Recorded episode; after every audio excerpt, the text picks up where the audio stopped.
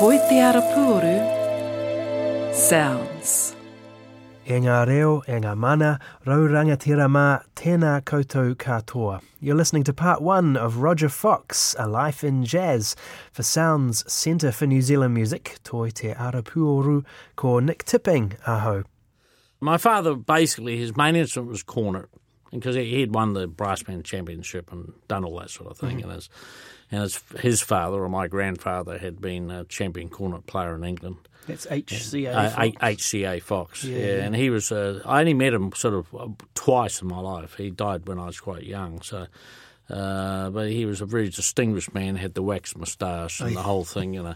So, and he, he was the band master. He was that sort of personality. Then he came. He moved out here, and then my father ended up uh, taking over the. Well, he played in the Hara band. My father, and then my father was uh, conducted. That was sort of like the 30s, mid 30s. Then um, he ended up being the conductor of the Third Division band in the Second World War, and then came back from there and went back to Hara and conduct ended up conducting um, Hara, and they were the first sort of band outside of a major centre to win the eighth grade championship. I think it was 1952 or mm-hmm. 53 or something like that. And then I arrived. Then you arrived, Yes, I, yeah. I, th- well, most of our family seem to arrive in or around at the end of a at, at a contest. well, what, nine months after? Yeah, yeah, yeah. It was After a like, yeah, successful yeah, campaign. yeah, yeah. It became a sort of a family joke. My, my parents finally had time. You're right. And Yeah, reason- so you know, so and I'm not, I'm not sort of saying anything out of turn here. It was like just a family thing. It was like a, it was sort of a family joke. Can you pin your particular birth to Yeah, particular well, I'm not sure. I don't know if he won, but he won something. yeah, right. Yeah, we'll go with that. yeah, But your mum was a music yeah. My teacher as well. yeah, my mum was a really good piano player. Yeah, so she was uh, primary. She was from Christchurch. Uh, she'd studied there uh, for a long time. She had the sort of highest marks for sort of LTCL and great great graded piano for years. You know, but she was a fantastic accompanist. Uh, she she worked uh, accompanist for a lot of the. Um, brass band contest, a lot of people doing the major exams and stuff. But she was also a really good sort of dance band piano player, so you know, sort of bye bye Blackbird type piano. So, and and my so but my father played tr- uh, cornet and trumpet, and but it was also a really good violinist. yeah. And when he died, we actually found things. You know, he'd he'd played at like the Royal Albert Hall as a child prodigy. You know, sort of like at about ten years old and all that. So we, we never really sort of knew. He never really played the violin that much. After he came back after the war, seemed to just disappear. Went out of his sort of sphere, really. Um, but fantastic conductor, and I, and the other thing with him, uh, he just had a real knack of being able to motivate people to play and and um, learn learn an instrument. Yeah. Which I, you know, I, th- I think part of what I I do is, really being sort of modelled of him because he just, I mean, he was demanding, but it wasn't the big stick brigade, which the brass band thing tended used to be. You know, he he tended to be a wee bit more encouraging, he could crack the whip, mind you, but. Uh, but it was more that more, that sort of making it an environment so people wanted to be part of what he was doing. So, yes, and that's what sort of he had with the Mana College Band, and when he was conducting the local theatrical society and all that sort of thing that my parents were involved with over the years.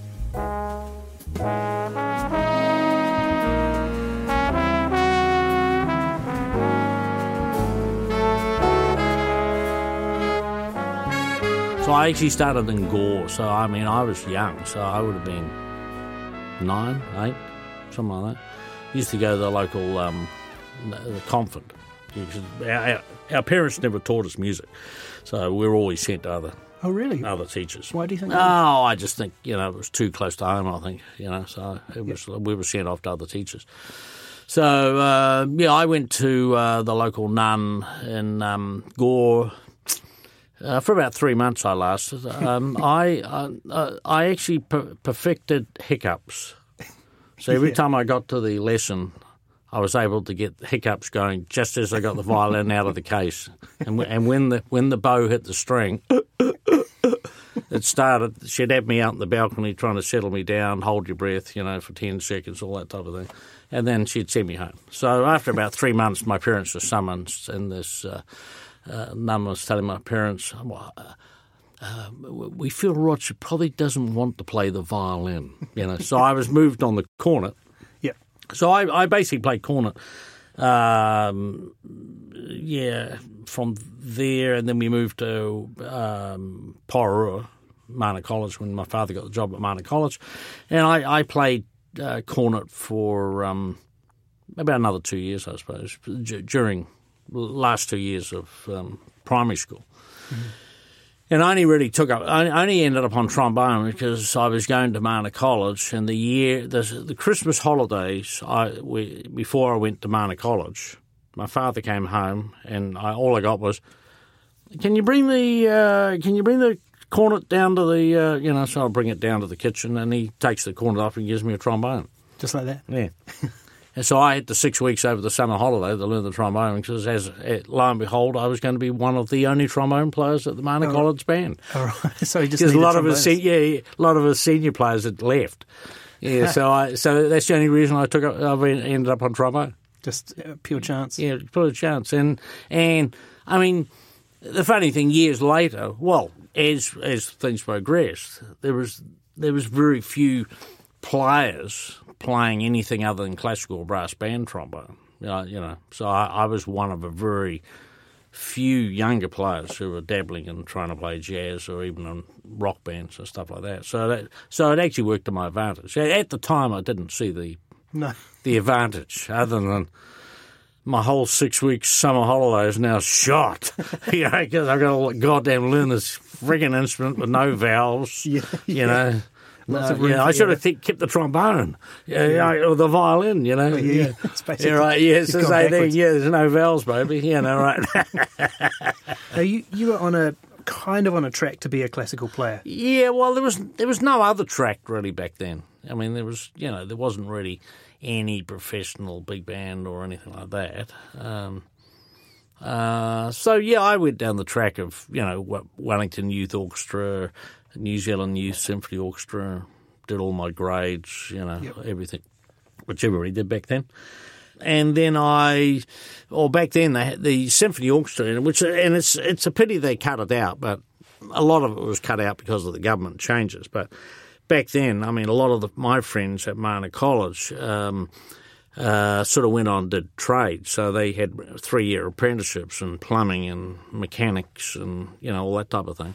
Uh, well, the Symphony Orchestra sort of picked up on that, and they started what they called uh, initially was called the orchestral trainees, and it was about a thirty piece, 30, 35 people, sort of a mini orchestra really, and you were mentored by people in the orchestra. So that so you got a, basically a three year apprenticeship. So you were paid an apprenticeship wage, and that was it. So they'd done they'd had one intake of three years, and I applied and was accepted into basically what was the second intake. Mm. Yeah, so I um, well, I found out sort of in November-ish that I'd been accepted. So I thought, that's yeah. it. I'm on the road. Yeah, professional career. You know, a three-year apprenticeship and blah blah blah. So. Um, so, and then towards the end of January, another letter came out saying, due to the previous intake of all the brass and woodwind players, not being able to find any work, they've decided to cancel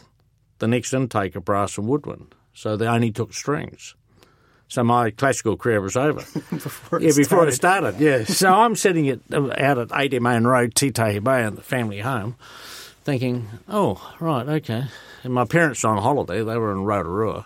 and uh, and I picked up the um, Evening Post, um, and there was an ad in there saying brass players wanted Quincy Conserve. That was it. And Quincy Conserve at that time was sort of the number one band in Wellington, and it had, you know, it already had a couple of big hits in New Zealand. So I just rang up, and Malcolm Hayman, who was the leader of the band, singer of the band, uh, basically the audition was, "Oh well, uh, can you get in here?"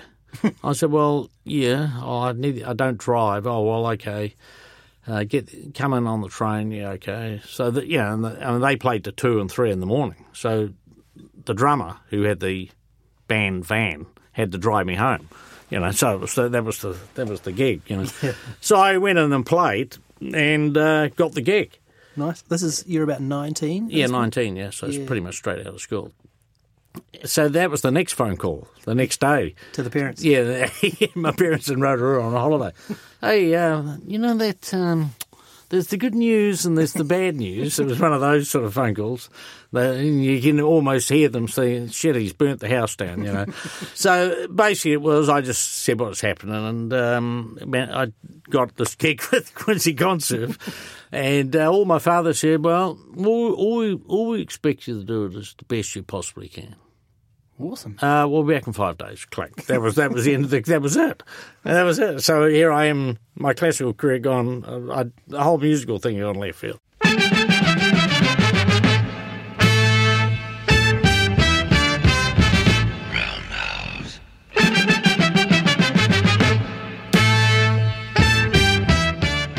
Well, I had been listening to some music. I mean, um, uh, well, it wasn't right out of the blue uh, when I was on the Youth Symphony Orchestra, um, there was one of the trainees, a guy called John McMillan. He was he was the trumpet trainee, and he got the first copy of the Chicago Transit Authority, which would have been 1968 or 69, when we were in camp mm-hmm. with the thing. So it was basically we were all huddled around the gramophone uh, checking this double album out with this band. Like, so I got into that a wee bit of blood, sweat, and tears.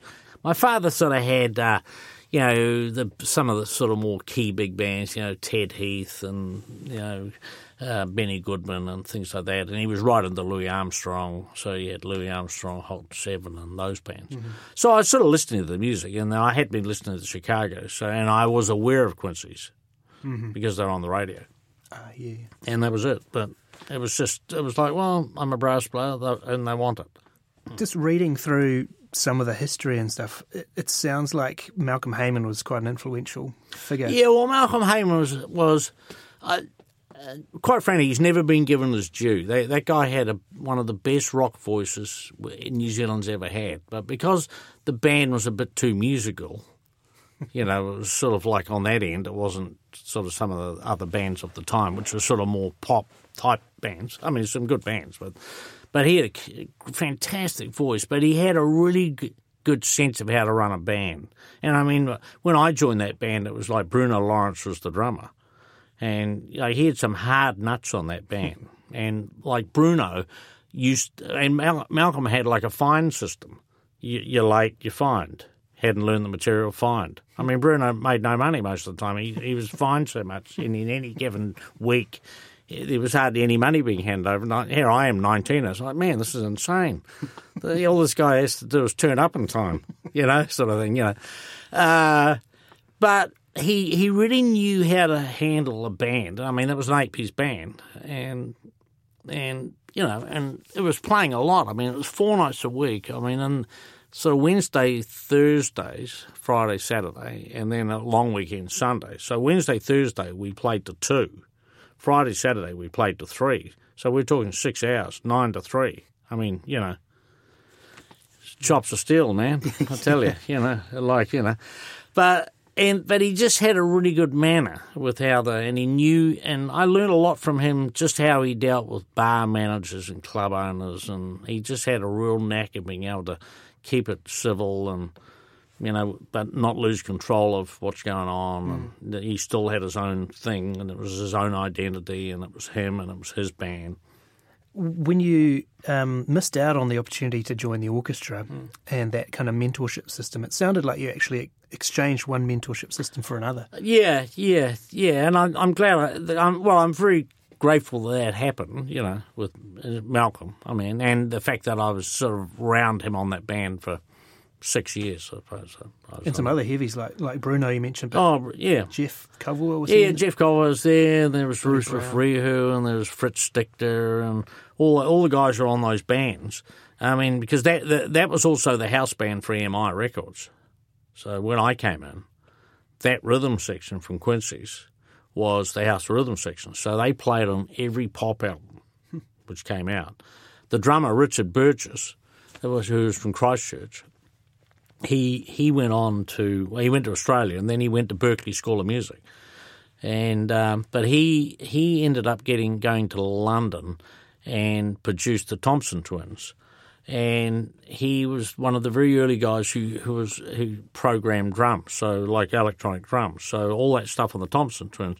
Richard Burgess was the brains behind all that. And then Richard Burgess, I don't think he's there now. He went back to the United States, but he was he got the job as the head archivalist for the Smithsonian. Oh. And he, he, he was in charge of the popular music section. So he had the very first acetate of the very first popular record ever made in the United States and all that. And he's actually written a couple of quite good books.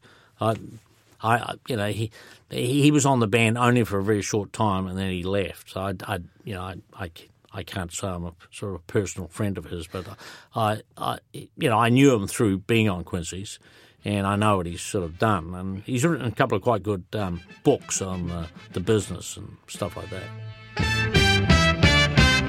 I got a house full of boxes.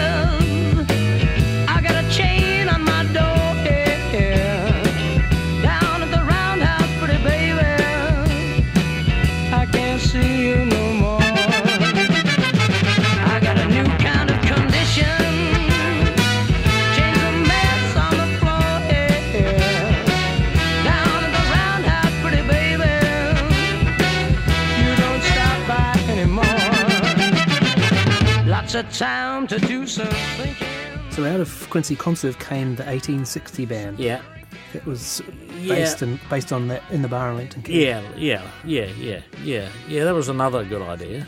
uh, yeah, well, how that one happened is uh, I was we were on Quincy's, and uh, Richard Holden, um, who was uh, running the brewery circuit, uh, just had a chance meeting with a guy called Jack Cooper, so Jack Cooper had taken over this bar in Lambton Quay called the 1860. And Jack was, he was a pretty wild punter, actually. Yeah, it was great. But um, Richard had come back from Australia and said the big thing is jazz on a Saturday afternoon, which it was. It was everywhere, like Sydney and Melbourne and Brisbane. It was like everywhere. It was Saturday afternoon was jazz. Now in Australia, it was mainly sort of more traditional. It was more Dixie sort of trad stuff. So I, um, so I, I, got this call from Richard Holden to say, "Hey, I'm going down to re- meet this guy Jack Cooper. Come on down because I'm, I'm suggesting, yeah, they need to start Saturday afternoon jazz." So I thought, "Oh, sure, that'll be good." Yeah, so I sort of wandered off down there. Why, why did he get you to come in particular? Uh, well, well, Richard Holden knew me through Quincy's, yeah. and I just started the big band and okay. all that yeah, type yeah. of thing. So yeah, so it was all, yeah. I mean, it was sort of intertwined. Yeah. yeah. So I went, I went down, met, met Jack Hooper. I was still with Quincy's, so I went back and spoke to Malcolm, and I said, "Well, you know, you know, you know, I've got an interest in jazz, and especially the fusion thing, which is happening. You know, the Brecker Brothers and all that sort of stuff, which was starting, and you know, we were doing some of that stuff with Quincy's, but you know, we were pretty much sort of more of a a horn band that played dance music, you know, for a club, you know, or a bar." So Malcolm just sort of said, well, it's Saturday afternoon as long as you get the gig. You know, at that time we weren't touring as much. Most of the stuff was more in Wellington. So so we used to play 2.30 to 5 at 1860 and then get to wherever Quincy's were playing. And that lasted probably about a year and a half. Um, and by that time, Malcolm uh, Malcolm wasn't that well, and he had bad diabetes and stuff, and um, he decided to sort of pull the plug on Quincy's. And I just happened to mention that to to Jack Cooper, and he said, "Oh well, uh, Friday and Saturday's going really well at the bar. We don't need a band, but well, why don't we do the same as what you're doing on Saturday afternoon, but we'll do it Monday to Thursday." so it's the only gig I've ever had where I've played in a bar Monday to Thursday and have Friday and Saturday night off. yes, like the, the opposite of a regular. Yeah, it was gig. like you know, like and getting paid to play this music. So we were playing George Benson and Al Jarreau and Steely Dan and Jazz Crusaders and all that Yeah, shit. I mean, that, go- how that- did people like it? they dug it because the good thing about it is all all that shit was on the radio. I mean, your Chuck Mangione, Feel So Good, and all that stuff. Hmm. Average White Band, Pick Up the Pieces, were on the top 20. I mean, it was actually that music. So, you know, breezing George Benson on the radio. Yep. So, really, right place, right time again, Yeah. in the sense that the music we sort of were digging was actually the top twenty music. Mm-hmm. So we were just doing, we were just playing all the shit we liked Yep.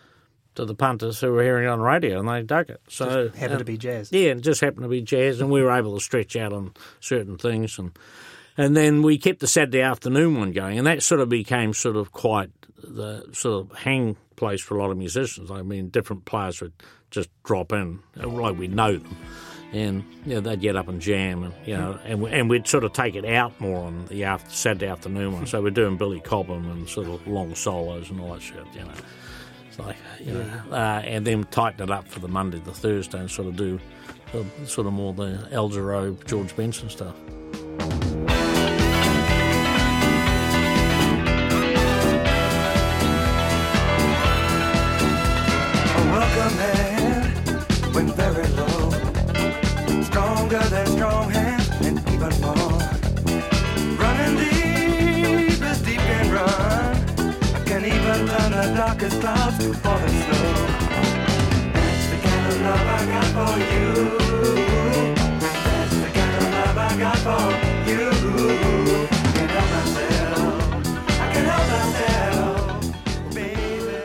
So while you were in Quincy Conserve, this is 73, you formed a band called the Golden Horn. Yeah. So this was your first big band? Big band. Yeah, yeah. It was sort of late 72, early 73. You I- get the sense that it kind of fulfilled a bit of an ambition because you'd. There's a story about you checking out a Woody Herman record. Oh, yeah. Well, I'd bought a Woody Herman record. There, was a place called Lamp House in Manners Street, and, and it's just what it sounds like. It was a lamp house. It sold lamps, you know. It was a shop that sold lamps, you know, but down the back of it, it was one of the main record shops. Of course. Yeah. So, of course, you know, you know, you sell lamps in the front and you sell records at the back. Quite logical. Sound but, business yeah, practice. yeah, quite logical, you know. But so I went in there and um, I was just flicking through the bins and there was a record there which had a whole lot of trumpets and saxophones and trombones. Now I sort of knew the Woody Herman name, but I didn't really know much about it really. And I bought it. And I took it home and threw it on the stereo at, at Titahi Bay, uh, 80 Man Road, Titahi Bay, and uh, it was like all hell broke loose, and it was like the Woody Herman 1963 live album, which was sort of like a, which I find out was a benchmark album for a lot of the players on the band. And it's really the band I modelled my own band onto the stage. I mean, it was that energy and the whole thing of what they had.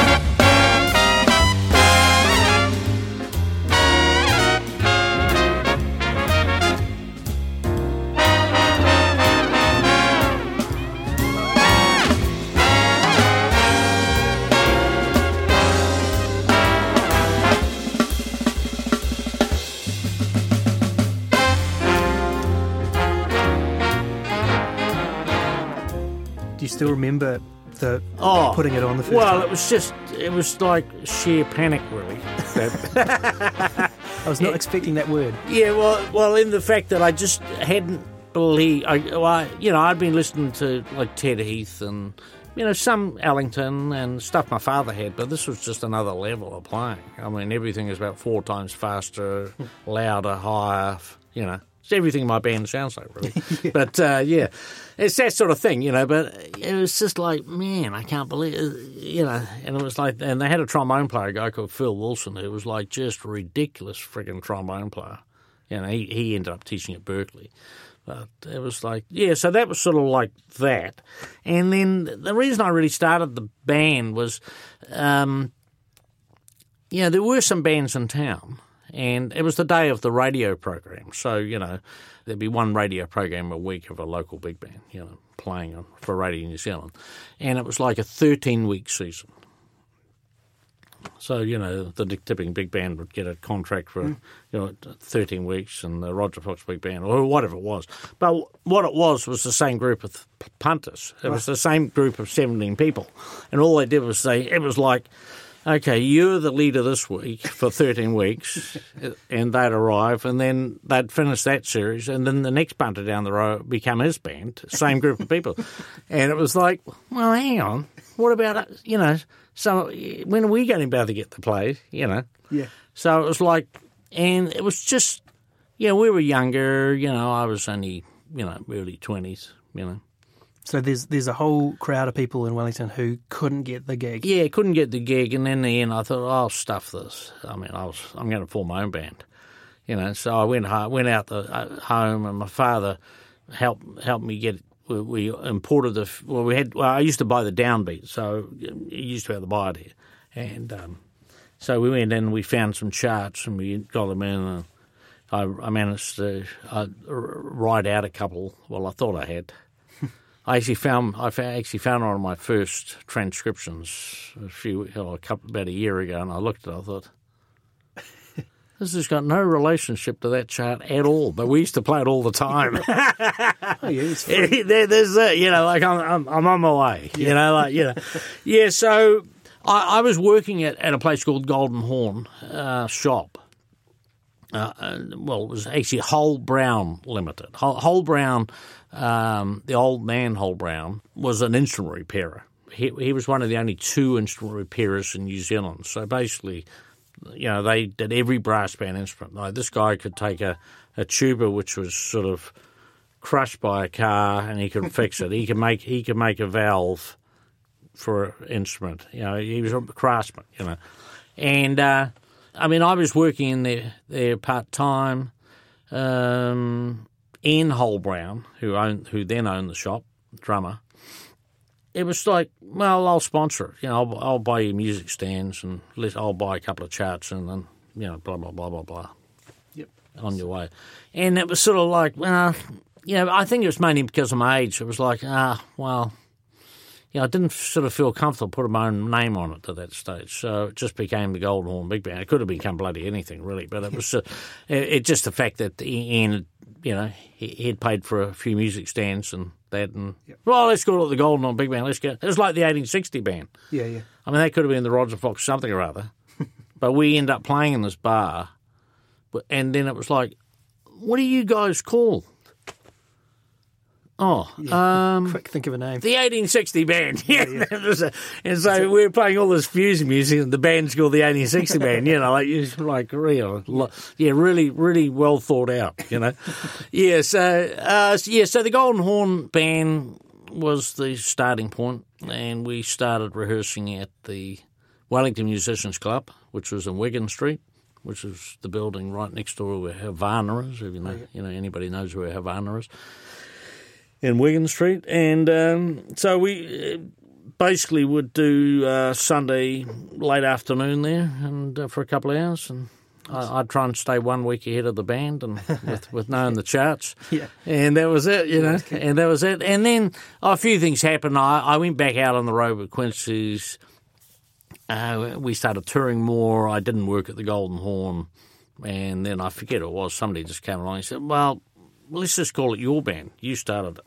So it sort of became the Rodger Fox Big Band, and we sort of morphed into that.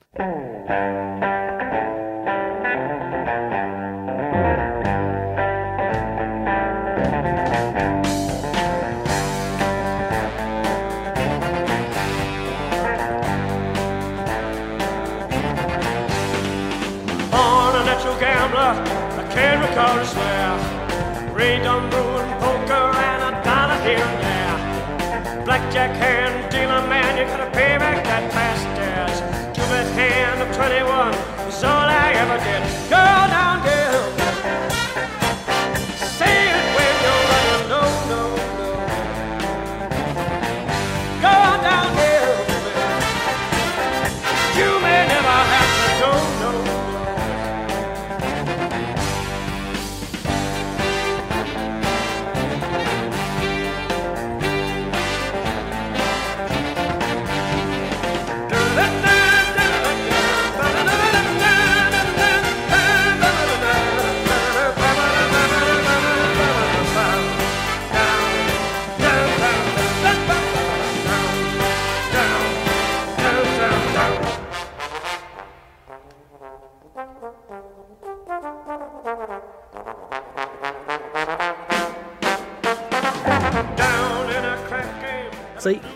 you ended up taking the band overseas, Sydney, 1978, Yeah. and then Yeah, that was Montreux. a, yeah. Well, I I've always had a view that you got to have some sort of goal, you know.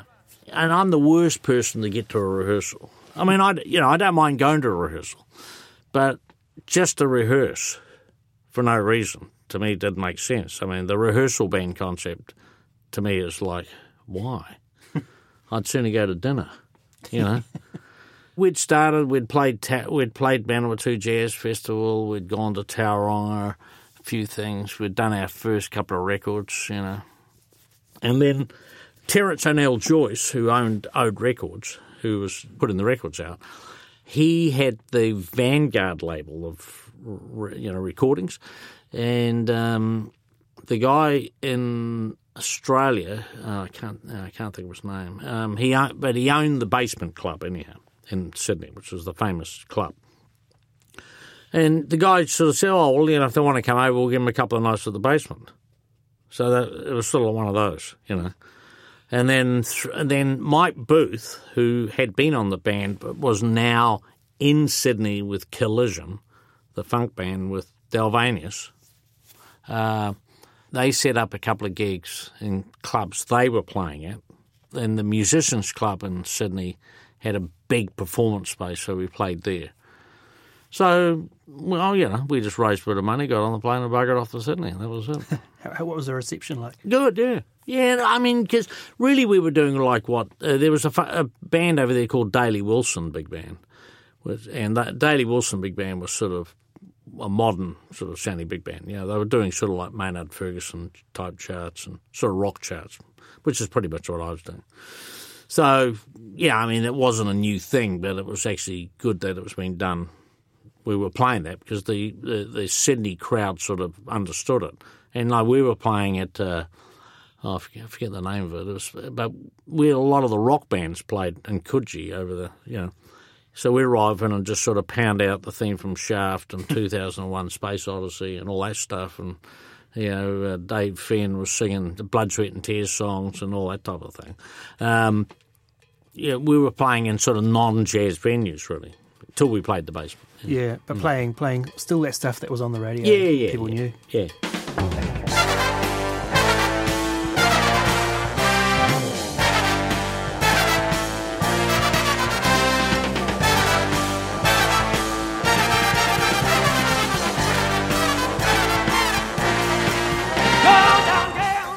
And then you went to Montreux. Yeah, yeah. Well, that's another one of sort of oh, if they can get here, we'll let them play.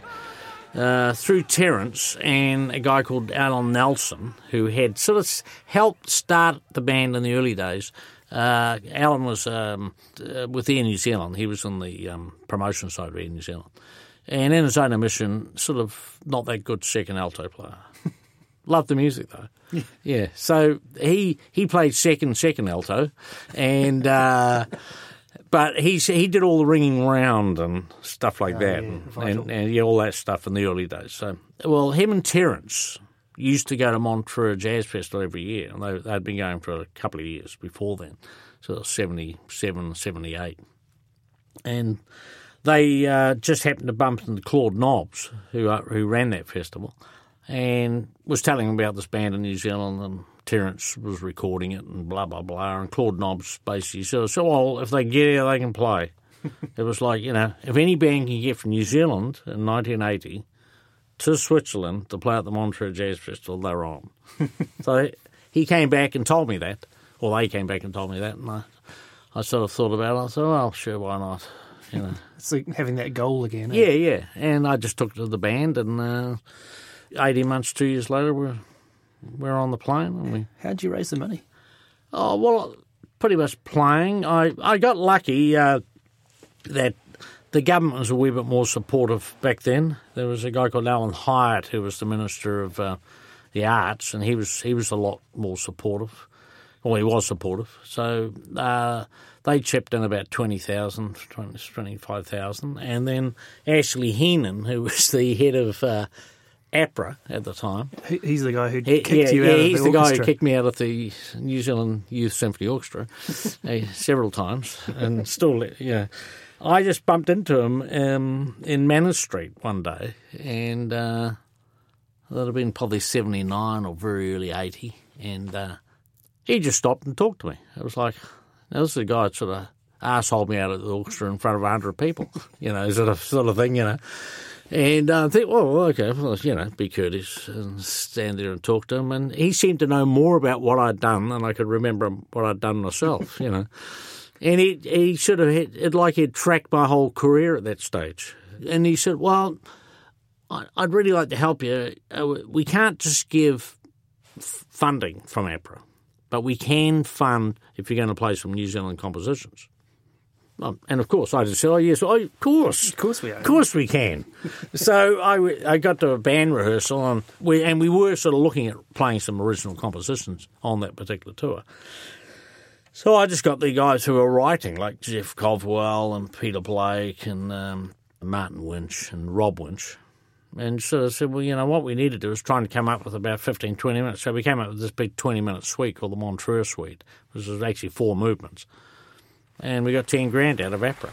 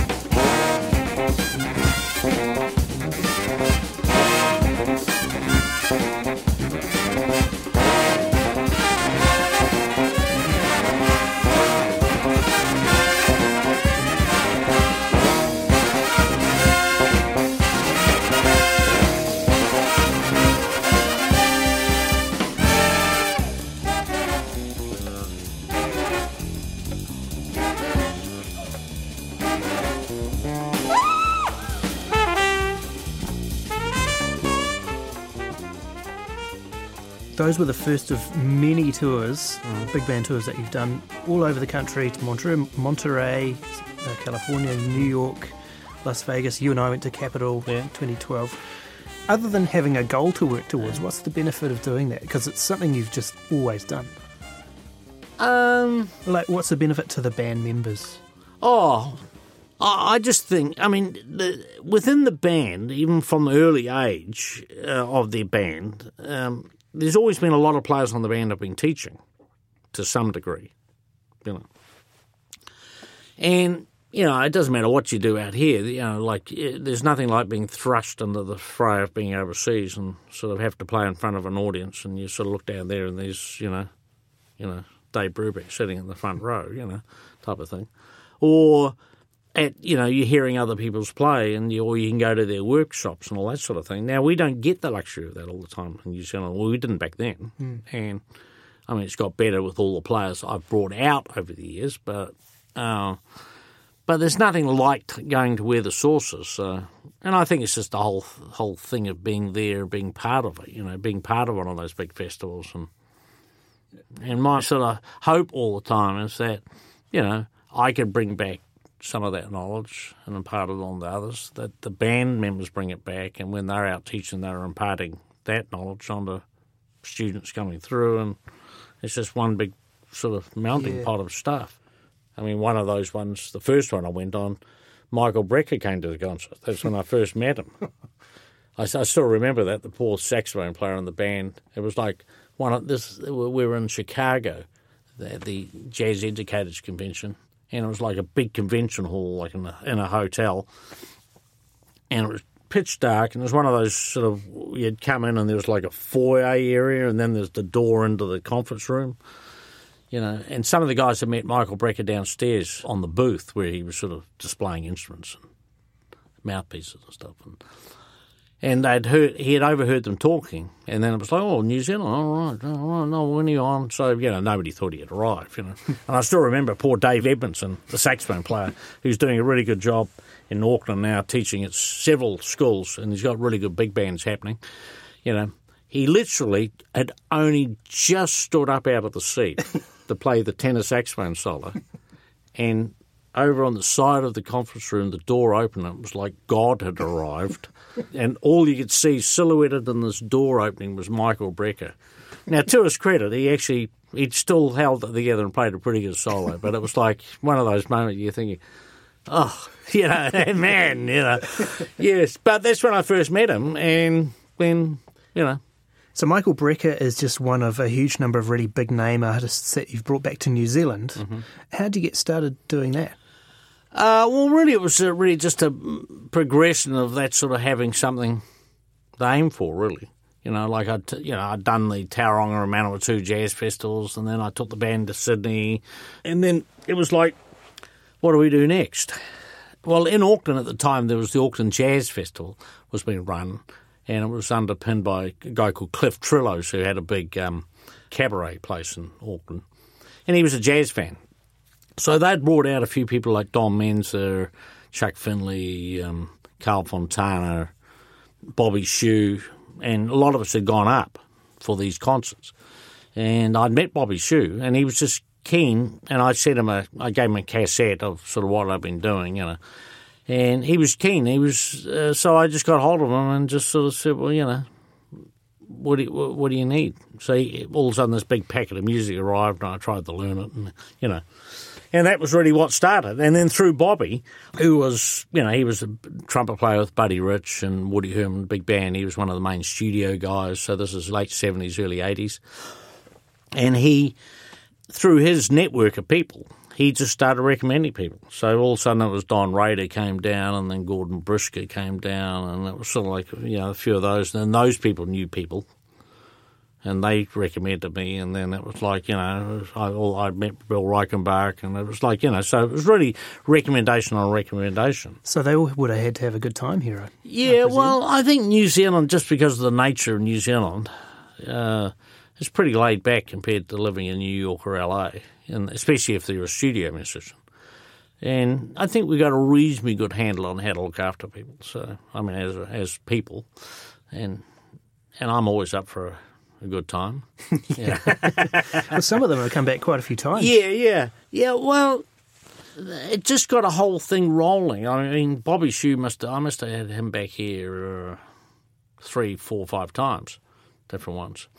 Yeah, I recorded the uh, uh, an album with them. You know, a heavy company album and different things. So, and it really just went on from there. And it, and then it sort of really became another thing for the band to have a goal.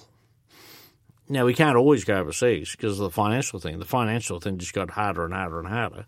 Um, not that it's really stopped the band, but it, was it stopped the band. We couldn't do it all the time, it had to have a bit of space for team time. Uh, so it was just easy to bring people in. So all of a sudden, you know, the band would have to start learning material. Well, you were on the band when we had uh, Mike Stern and Joey DeFrancesco. You know, all of a sudden those charts arrived, and it was like brain damage. You know, like how are we going to play this? You know, so everybody sort of knuckled down and yeah, yeah. got the shit happening. Be You know, so- it's- that's and- the goal. yeah, and that's it. And then, and then you have the sort of whole thing of those players arriving and being part of the rehearsal and they're being on the road. And, and, and you know, there's always at least four or five concerts type of thing. I mean, the one with Michael Brecker, we did eight concerts with him. So Yeah, and then you've yeah, Yeah. like you were sort of insinuating, you've got the big artist hanging out with Yeah. the the band Yeah. here in New Zealand. Yeah, and that's it. And, and I mean, most of them are really just regular people, really. I mean, they play, you know, at a whole different level than most of us will ever achieve in our lives. Uh, but when it comes down to it, they really, they're really just the same.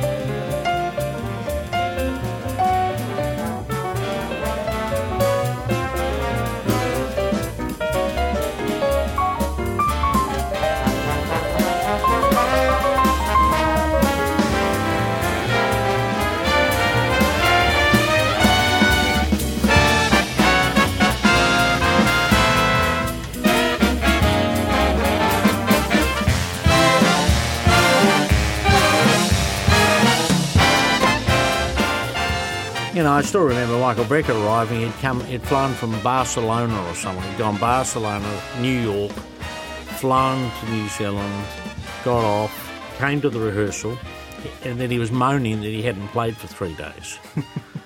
well, to this day, I wish I had a tape of that rehearsal because if that was him having a bad day after having three days off, I, I will take that any day. This- any day, because man, it was phenomenal. And he sort of moaning about the reed and it was all that, you know. Yeah, think, yeah, yeah. Right, you know. Uh, actually, on that Wellington concert, uh, we yeah, that was the fourth concert. We'd been out the road. We'd already done three concerts, and he um, he came to me at the sound check, and it was like, "Oh, do you think I can have a, t- a, a quick word with you?" Oh God, okay, well, what's happening? What's that? you know, your brain sort of goes to, you know, Crisis eh, mode. yeah, yeah, crisis mode. You know, I'm standing there and I've got a full house at the St James, and it's like, oh, you know, right. And he said, oh no, no, I, I, can I just say a couple of words to the band? He said, I, you know, I've been here four days and nobody's really talked to me. Hmm. and I said, course not. You're Michael Brecker. They can't believe you're here. I can't believe you're here. and you're on the same stage playing, you know, it's the whole thing. So at the end of the sound check, he um, just said a few words to the band, you know, blah, blah, blah, enjoying it, you know. Yeah, you know, you know, I come down and, you know, I just come to the sound check and he just stays there and practices right through to when he played on the night, at night. And, you know, if you want to hang out, just come to the dressing room, you know, blah, blah, blah. So he buggered off to the dressing room. I finished my rehearsal, sound check with Diane Shaw, who was one of the other artists on that tour, on that concert. And uh, so I'm, I'm, I'm coming out the dressing rooms of the, of the St. James, come past this dressing room, the whole saxophone section's in his dressing room.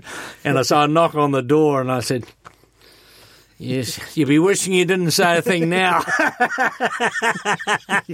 yeah, you know, it was hilarious. Yeah, and I mean, he he toured on the bus. Know, I, I had a, a friend of mine had a Jaguar dealership in Auckland, and um, he he'd come out as a ro- as a driving, and he had the br- latest brand new Jag, and to drive Michael Breck around. So on, in Auckland, the coach we're using was there, and Michael Brecker comes down. And I say, "Oh, you can No, oh no, I want to go on the. I want to go with the band." So it was like just at the moment, Diane Shaw came out of the left with her minder because you know she's blind. And I said, "Oh, I've got especially um, led led her over to the Jag." My friend was going, you know, he, he was looking forward to, you know, yeah, Michael yeah, Brecker. driving uh, Michael Breck around, but he ended up with Diane Shaw and her, her minder, you know. Well, that's not bad. No, Not no, it was great. It was good. Yeah, no, he dug it. Yeah, but it was hilarious. But Michael Brecker just got on the bus, and that's where he stayed. And then every night he'd go back, and he would um, he'd go around filming, and then he'd write some music underneath it and put captions and stuff, and, he, and he'd email it off to his kids, his wife in um, in the states. So he got into playing those videos on the on the bus, and yeah, it was hilarious, you know. So it's just yeah, It's amazing. fantastic. You'd never get that experience Oh, any other way. Well, you know, I had like Bill Cunliffe on that and tour and John Papenbrook, and they still talk about it because that would never happen in the United States. Hmm. When he, he would be touring with his own band, and you'd be lucky to get near him. Here he is in New Zealand. Mike Young, who's one of the trombone players on the band, followed them around in Napier, and I've got the video. I've got the actually got the video. And so here's Michael Brecker wandering around Napier, filming Napier, and about forty feet back is Mike Young. Filming Michael Brecker, filming it was, I mean, it's classic shit, man. I was like, you know, and then we told him about it. He, he just, he, he couldn't believe it. He thought it was the funniest thing he'd heard, you know. he, it was just, nobody knew him here, hmm. you know. Like in the States, if you if he was doing a concert, there'd be every bastard going to the concert would be after him. And here, he could just wander around. Half the time, nobody knew him. Yep. And he was just disappeared into the into the mist of Yeah. the city, you know. I remember seeing him with, with Paul Dyne and Roger Sellers oh, up at at the uh, workshop. Yeah. Yeah, and like I think it was the only time I've ever seen Roger Sellers really stretch. Yeah. like have to stretch to keep up with what was going on. Oh well, no. Even the guys in Auckland, Frank Gibson, and those guys, they, they were they were already put through the ringer up there. Phil and uh, Alberta and those, and yeah, because he because the thing with those players is there's there's no half measures, and that's the one good thing about I find with having those players here. And something I try and you know still you know when I'm teaching at the school is like you know this could be the last time you play this instrument. You know, you got to treat it like this could be the last time you ever play, and there it is. You know, and that's how he sort of attacked the saxophone. I was like, God, it was like, and when he hit the stage, it was like all hell broke loose. And uh, you know, if the band couldn't rise to the occasion with somebody like him, it was the same with like with Mike Stern and Joey. I mean, it was like just like Force of nature yeah. kind of thing. Eh? yeah, it was just that's it, and and you can't you you can't learn that out of a book, or you can't even learn that by going to a school. You got to experience that, or at a school, hopefully you can instill it in students to be able to actually have that sense of purpose. Like every time they play, yeah, you got to make it like this could be the last time you play. Yeah. You know, or you've just got an invite to play at the, the Blue Note Club Yeah, you know, and you know, you know, you may be in the rehearsal room at the university or somewhere, or you know, uh, Rogue and Vagabond, but you got to commit to it, you know, and play, you know. So, and that's what those people bring in. I mean, that's the thing I dig about all those players. So there's just no. It's like when I had Steve Gadd arrive. It was like, man, that guy just played nothing. And it was like he played more play nothing than anybody I know. And there's still, I you know, I talk about it with Nita Swaben. Like she she said, it was the most terrifying moment at one of the concerts. He looked straight across the ride cymbal at her, and he'd come out of this big shout chorus, and he just went down to dang, dang, dang. That's all he did on the ride cymbal. And she was trying to blow, and he hadn't done anything yet. And he was just looking straight at her like, your turn. Yeah. Oh, you know. And then all of a sudden he starts, uh, as she as she started the place and shit, he started the place more. And by the time they'd finished, it was like rage. It was like um, insane, you know. Yeah, yeah. It was just insane. It was like, you can't replicate that. oh, yeah, no, no, not a hope.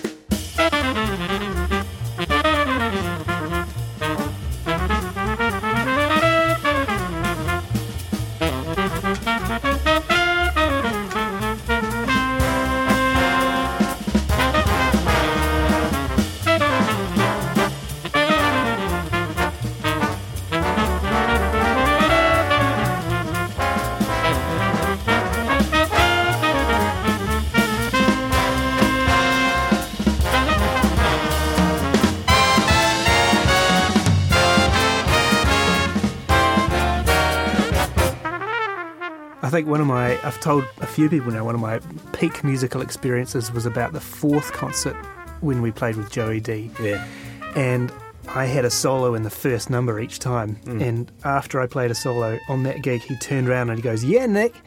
Yeah. And it's like, this is this guy who I've, re- I've grown up listening to. Right, yeah. And I, it's like my go-to knows your music. name. And he knows my name. And he thought I did an okay solo. Yeah, yeah, yeah, yeah, yeah. Yeah, and that's Yeah. you know I'll never forget. that. No, no, no. That's all. That's all part of it. And uh, and really, I mean, I think that's. I mean, all all that put into one big thing is sort of the reason. Yeah. I sort of keep doing what I'm doing, and bring the pe- bring keep bringing these people out. And if there is the chance to take keep taking the band overseas, I'll do it. You know, so. What do you get anything in particular out of it personally from bringing these guys out? I guess you, you mentioned the hang. Yeah, well, I got some good friends out of it. You know, I actually had a Skype or Zoom hang on um, Monday, in fact, with some of the guys in LA, Bill Cunliffe and Bill Reichenbach and a few of those guys. Yeah, it's just hanging out, you know. And I mean, these are some of the great players from uh, around, you know. Um, well, I, I get it. I, you know, I, I yeah.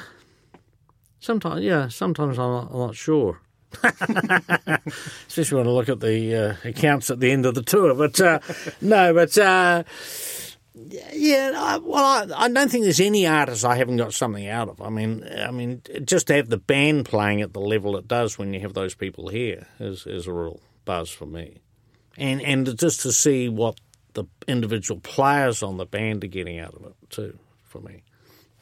Is a big thing. Because I, I can see that's how it's all going to sort of hopefully keep going, uh, you know, as well. You know, you know, hopefully people on the band sort of get encouraged by being part of it. They see what they can get out of it, and they'll keep sort of doing it. You know? Have, have that kind of moment that you had listening to Willie yeah, Herman. yeah, yeah, yeah. That, the whole thing. Yeah, that's that's the thing. But as I say, I've got some very dear friends out of it, and you know, um, I mean, you can't uh, you can't pay for that.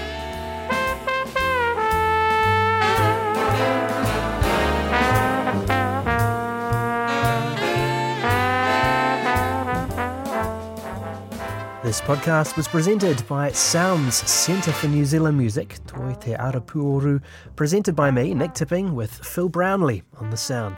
Don't forget to check out part two of the podcast for more insight from the life of Rodger Fox. To learn more about Rodger and for more information, go to the SOUNZ Podcast website, SOUNZ, S-O-U-N-Z, dot org dot nz. Nō reira, tēnā koutou, tēnā koutou, tēnā tātou katoa. Toi te ara puoru. SOUNZ.